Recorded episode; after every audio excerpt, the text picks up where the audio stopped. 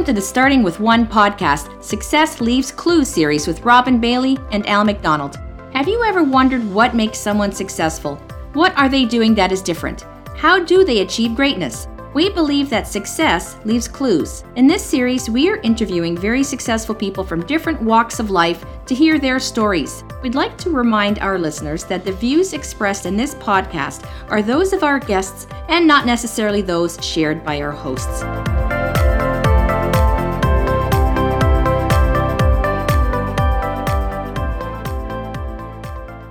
Welcome back to the Starting with One podcast, Success Leaves Clue series. Today's episode is sponsored by Life and Legacy Advisory Group. We believe sound financial advice improves people's lives. We're also brought to you by ARIA Benefits. We believe well designed employee benefit programs enhance people's lives. I'm your host, as always, Robin Bailey, with my business partner and co host, Al McDonald. Al, how's it going? Uh, pleasure as always, Robin. I'm actually in the office today, a, a, little bit of a rarity these days, but on my drive in, I heard that uh, one year ago today was the first case of uh, coronavirus detected in Canada. So it's been a long haul, a different world, but here we are. It certainly has. And, and I remember when we when we first got into podcasts, of course, we'd set up in the studio, which was my office, and we'd have the guest in. So I will say I, I do miss those days, and I'm hoping that one day we get to uh, do these in person. And I would love to be doing the one in person with today's guest. So joining us today is Terry Donnelly, CEO of Hill Street Beverage Company.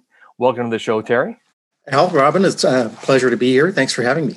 Yeah, glad to have you here because we've had some some great conversations offline. But right off the bat, I've got to tell the listeners about your website. As the marketing there, it, it's just so good. So go have a look. Just go to hillstreetbeverage.com.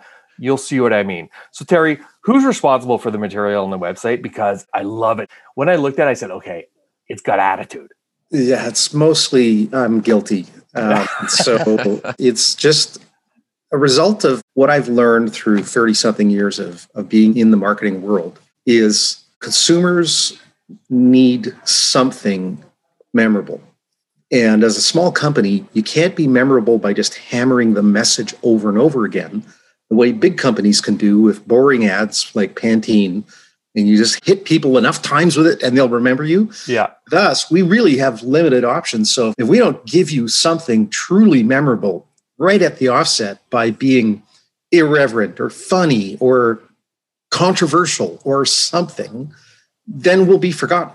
Yeah. So it's, it's truly marketing strategy, and the entire intent was to punch above our weight in every way that we possibly could. And messaging and branding is right at the top of the list. Yeah, well, it's you guys have done a great job, and and again, so I I encourage people to go have a look because you know what, we're all working hard these days. We're probably working more hours than we used to, and it's fun to see something like this. So I yeah, and, I, and I, I actually wrote most of the copy on the website too. So did, did you? okay, so go, so go know, have a look. It's, uh, you know, it's that that sense of humor that I tried to in, infuse the brand with is definitely got an origin in my entire family. We're you know Irish upbringing, and there's nothing we like better than sitting around the table and just telling stories and laughing. Very good. Well, folks, go have a look. I think you'll enjoy it. And if you don't, just let me know, but uh, we can chat about it. But I, I, think it's great. So let's dive in. So, Terry, when we first met and we started speaking, one of the first comments you made to me was that you were very unlike any CEO I had ever met. And then when you got into your story, I said, Yeah, I, I would agree with that. So, where I wanted to start with this series and Success Leaves Clues because you have such an interesting journey until where you are today. What were the key ingredients or driving forces that led you to become an entrepreneur? Well, I think the first thing is, you know, leaving home at age 17. And so leaving home, I had no money, no education, came from Regina, Saskatchewan, big Irish Catholic farm family, and, um, you know, just had to find my way in the world and that means being an entrepreneur. And I actually left home and joined a punk rock band because I was originally a musician. Being a musician is the ultimate hustle. It's you have a gig one night, make money. That's the only job you have. You may never get another one again unless you deliver. And every audition, every band you play in, that kind of thing, it's like every gig could be your last if you screwed up. And so you have to perform, you got to be on, you got to know your stuff, you got to know the material. And so I made it a point with every band that I walked into that I knew the material before I arrived. I knew it. The band didn't have to show me any of the songs. they sat you in the chair, and every the first time you played with them, it is if you had played with them the entire time.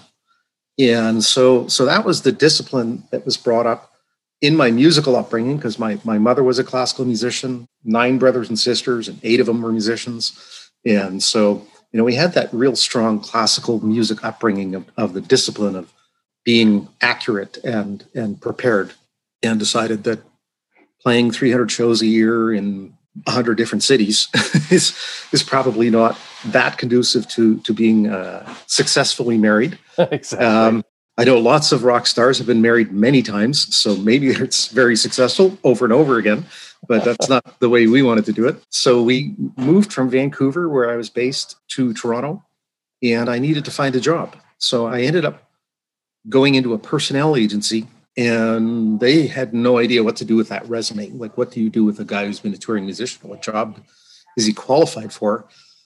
So they hired me, like on the spot Wow. And the empty desk that was available that they were looking to fill somebody in was placing people in marketing and advertising. And my life changed at that moment. And so I started placing people. And the very first placement I ever made was the creative director of Ogilvy and Mather, uh, which is the, one of the biggest advertising agencies in the world. And the CEO of Ogilvy and Mather is still a friend of mine today. Wow. And that was the very first client I ever landed. She ended up actually hiring my wife a number of years later without actually knowing that we were married.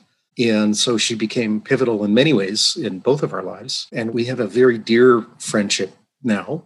And I think that's probably the key to my success is really treating every person that I kind of come into contact with as though it's a relationship that's forming, not that it's a sales call, not that it's something I need something from, but that this is a, a relationship that could be meaningful in our lives. And I, I think in the music industry, there's a lot of hustle, but if musicians are going to play together and be successful, you got to walk in and you got to connect. And music is a connection on both an intellectual level, but also on an emotional level. And so I've tried to take what I've learned from being a successful musician and turn it into the same principles I apply to music. And so being a CEO is kind of like conducting that orchestra. It's having the right players, having the right musicians, being able to make beautiful music together as a team, keeping us all aware of what's going on and in tune and in the rhythm of the business. So it's great lessons that can be learned from that skill set that are not often talked about. I've seen very, very few people talk about how being in music and having musical skill is eminently transferable and valuable in the corporate world. And it's actually one of the few sessions that I attended where they were talking about the principles of music was a great conductor who was at a technology conference and he said, everyone who's had musical training, put your hand up. And it was literally 95% of the room.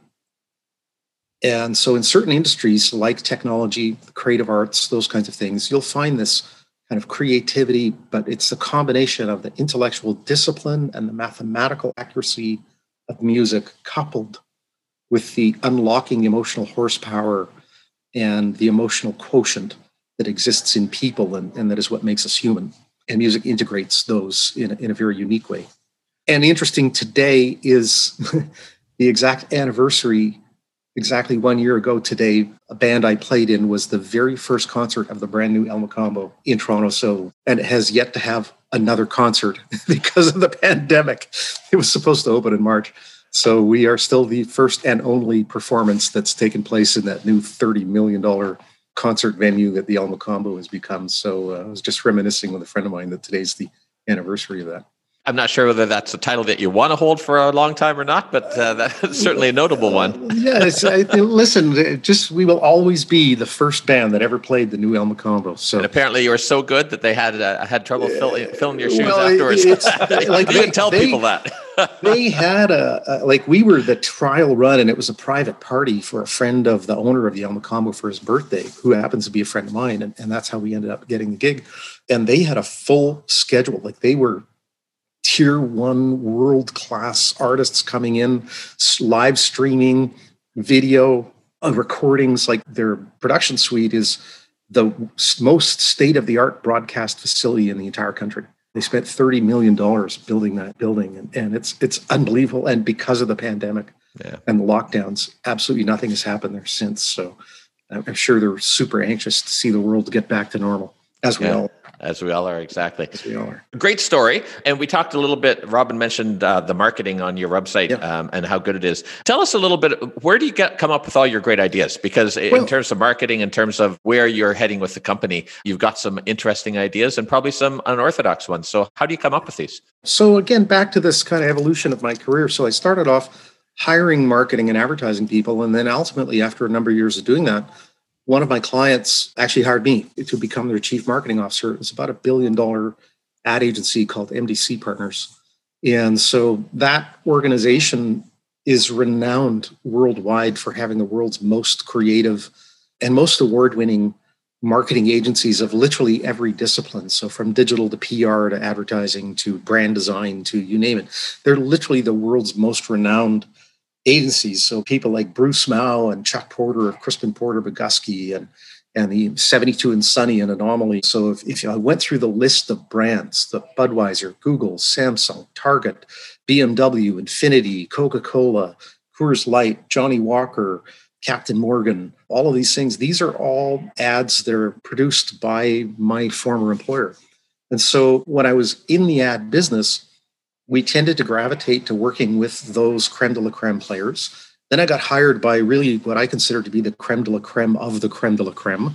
And you just kind of get infused by being in that culture and in that environment in both unlocking creativity, but also having the comparative perspective to look at what is truly excellent from a creative standpoint and recognizing that that creative excellence actually delivers better business results. It's not creativity for the sake of creativity.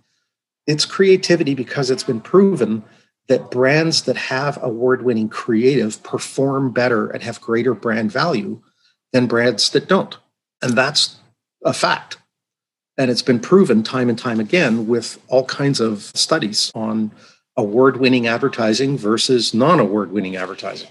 And so, if you think of your favorite brands, if you think of the most respected brands that you consider to be great companies, et cetera, et cetera, and I guarantee you at some stage, those companies have really broken through by having advertising and brand building strategies that really kind of touched a nerve. And that's really what you're trying to do. And it could be the funny bone, it could be an emotional it could be a controversial thing, like if you think of Colin Kaepernick and Nike. They turned off half of America and they lost 3 billion or six billion dollars the next day in market value. And within a week, they'd gained $10 billion in market value, right? From where they started. They went down and then they went way up from where they were. And it's because they weren't trying to please everybody. They're trying to speak to their audience and their consumer. And so brands need to really take a stand and have a brand with a voice. And that really got infused into me. And so when we started off doing this, we really needed to, as I say, punch above our weight and have our brand speak with a voice that was many times bigger than our revenue would indicate. Like if you look at our site and you look at the power of our brand and what it means to you, you probably think we're a big successful company.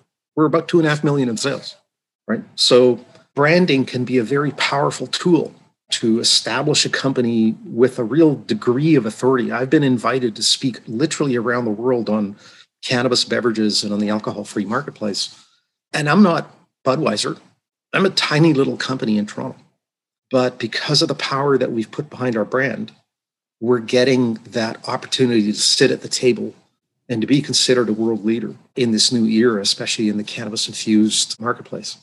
And so it's something that every business owner should really think about. You know, how powerful is their brand and how can they make their brand a global leader a global authority, regardless of how small they are. When I joined the company, we had basically nothing. And now we're listed on the venture exchange and where products are in six or 7,000 stores across the country, our alcohol free products. And we're just about to launch our cannabis infused beverages into the marketplace in a matter of weeks. So it's a tool at every entrepreneur's disposal. Terry, you've mentioned it uh, a couple of times, an alternative, you know, to alcohol, and and mm-hmm. obviously, if you go on your website, you can start looking into some of that. Why are you so passionate about this market and the alternative to alcohol? Well, for a number of things, and it really kind of happened to me personally with a diagnosis from a doctor. So I have a genetic liver condition, and it's not related to alcohol, but it's directly related to alcohol because it's I have an inability to process certain proteins in grain products. So I really have to watch my intake of grains. And what's the number one source of alcohol in the alcohol industry? Well, it's grain alcohol, beer, all spirits, pretty much all spirits, you know, and those kinds of things. But if you're a beer drinker, you're done, kind of thing.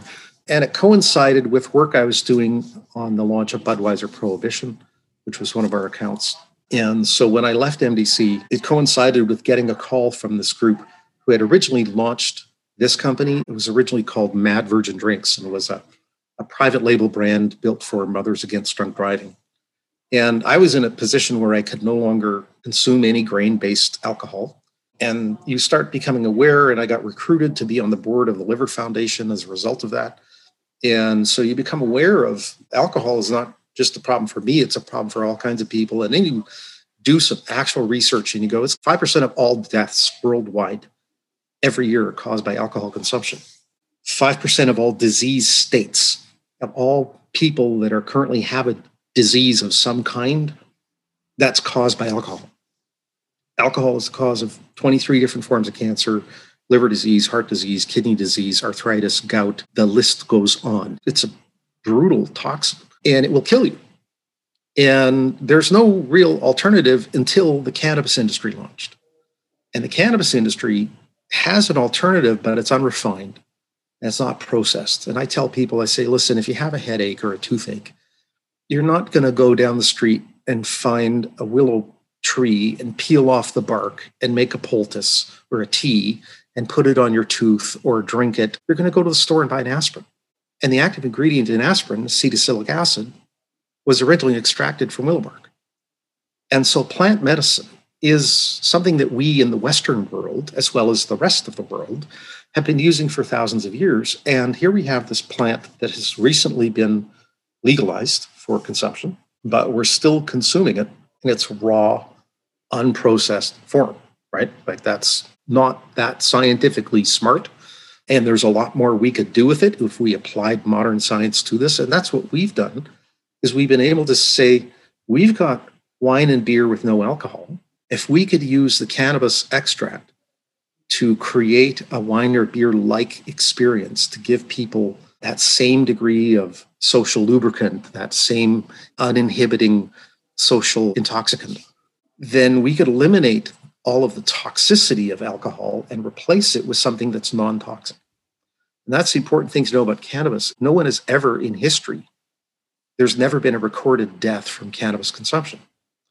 All of those diseases and conditions that I mentioned that alcohol causes research is being done right now by every one of the research foundations that's focusing on those conditions. Every single one of them is researching cannabis as either a therapy or treatment for the same condition that alcohol causes, right?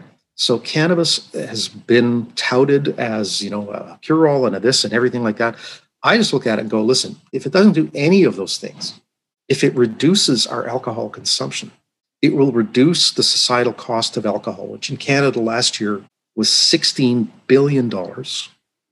It was over 80,000 hospital visits and 15,000 deaths. And if you compare that to cannabis, if you eliminate the criminal justice administrative bureaucracy that's been created to administer cannabis, if you remove that cost and look just at the health cost of it, the health cost of cannabis last year was about $300 million. And almost all of that was from people consuming black market cannabis with pesticides or overconsumption because they weren't in the legal framework, which basically eliminates almost all of the risk of overconsumption. And so once we kind of settle in around a purely legal environment, I think we have the potential to dramatically reduce the healthcare costs. And we actually wrote a white paper as a company on. We were so fascinated by this comparison between cannabis and alcohol and what it could represent. And, and when we wrote this white paper a couple of years ago, we predicted the savings to our healthcare system if 30% of alcoholic beverages were switched to cannabis beverages would be about $4 billion a year in reduced healthcare costs. It'd be 5,000 lives. It'd be 27,000 reduced hospital visits, right? The numbers are staggering. The CEO of the Canadian Institute for Health Information, he actually said, and this is a quote from him, that alcohol is at least 30 times more harmful than cannabis. And yet it is the social beverage of choice of our society. Let's, Al, Robin, let's sit around a table and crack open a bottle of poison and drink it in small amounts. How does that sound? Versus, let's crack open a bottle of this really healthful plant extract in a delicious grape or malt beverage and get healthier and get giggly. Because you know really the more cannabis you consume because of the cbd and the other cannabinoids are in it these things actually regulate homeostasis which is the optimal functioning of your body. So if you consume cannabidiol it regulates homeostasis so the more you consume the healthier you become the more your body is driven to function optimally so there's the juxtaposition and when you kind of become aware of that you go why haven't we been doing this all this time? How is this not a thing? How is this not the standard social lubricant to sit around and consume a, a beautiful cannabis beverage? So that's why we're so passionate about it. That's why I am. I think this job is not just a job, it's a mission, you know, and so everyone on our team is super pumped about where this can go and how big this can be. And I think important thing to know is the genie's out of the bottle it'll never go back to the way it was. It'll only go forward. And as more and more people become aware of the differences and distinctions between cannabis and alcohol, I think consumers will just choose the better product. We're going to try to make that always a cannabis infused product. So better tasting, better for you, better experience, no hangover, much fewer calories. Even just on the caloric intake, your average alcoholic beverage is about 180 calories. Your average cannabis beverage is about 30, right? Can you talk, Terry, a little bit about like what do you see as the opportunity? I mean, where do you think this will go down the road? Where do you think that that part of the industry is headed? I think there's the broad industry at large, and, and I'll just use quotes from our competitors. So the CEO of Molson Coors, he said that 30% of the alcohol industry will become cannabis beverages. That was his quote, not mine. Right? The CEO of AB InBev said it was 20%. They're planning to have 20% of their revenue in this area. The former CEO of Coca Cola and former CEO of Molson Coors, who then became CEO of a cannabis company, his prediction, and he just did it on 2018 per capita sales in Colorado. So the per capita sales in Colorado, if you extrapolated that and then weighted it by the relative value of currency to every market in the world on a broad scale, and then grew it at the rate of inflation from now to 2050, right? Between now and 2050, if cannabis becomes legal worldwide, you will see a $2 trillion industry just based on the per capita sales of Colorado, extrapolated to the rest of the planet. And then if you take the alcohol industry and say, well, listen, cannabis as an alternative to alcohol, we follow the CEO of Molson Coors, is 30%. Well, the alcohol industry globally is about a $1.2 trillion industry. So cannabis beverages could, if expanded globally, become $400 billion of that total. And that's a very big business. In Canada, the alcohol industry in Canada is 26 billion. So you're looking at a eight, nine billion dollar segment that right today is, you know, maybe 30, 40 million dollars. And we're here at the very beginning of it with a brand with a pretty big presence that is about to launch and is only from this point on. We believe the industry is only going to grow. I mean, historically, in the last 12 months, it's grown over 100%. It's doubled in size, and it will probably do that again. And then, it, then the growth curve, you know, the it'll start to kind of do this, but it's going to be growing. Whereas if you look at the alcohol industry in Canada, beer sales are down 11, 12, 13%. Just in the first year of cannabis legalization, beer sales in Canada dropped 4%. That's $400 million loss of sales. And that's people switching from beer to cannabis. So, as I said, the genie's out of the bottle. This is just going to continue And I sort of view it, if you look at great alcohol brand like Smirnoff or Gibson's Finest, those brands were founded here in Canada at the end of Prohibition. And they are now, Smirnoff especially, is, is what? It's a $10 billion global brand. And originally started like in Estevan, Saskatchewan or something like. Who would have thought a vodka brand from Estevan, Saskatchewan, 100 years later would be a $10 billion global business, right? So I think who knows where the Hill Street and the Hill Avenue brands will be 100 years from now. But we're building them. We're doing everything we can to construct them today so that that trajectory becomes possible.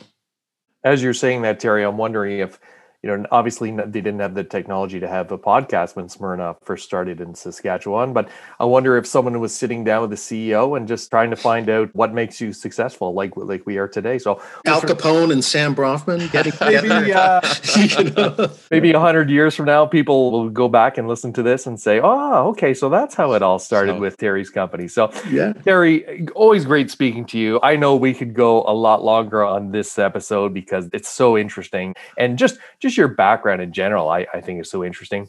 And I will tell our, our listeners that I did not coach Terry to talk about how there's a link between uh, very bright people and music. You might notice my company is called Aria Benefits and it's really formed around music. So I didn't coach Terry to say that, but I'm glad you did because uh, yeah. I, I, think there's a link there too. It's funny.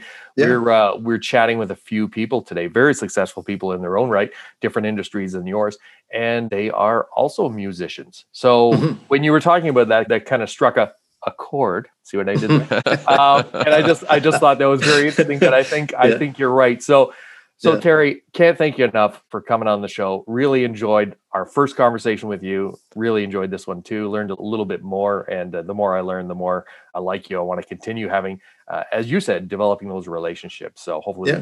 chat after this. So, what's the best way for people to reach out if they want to find out more about yourself or Hill Street Beverage? I'm very findable on LinkedIn. So that's kind of the main thing for my business. I, I post it there regularly, almost daily.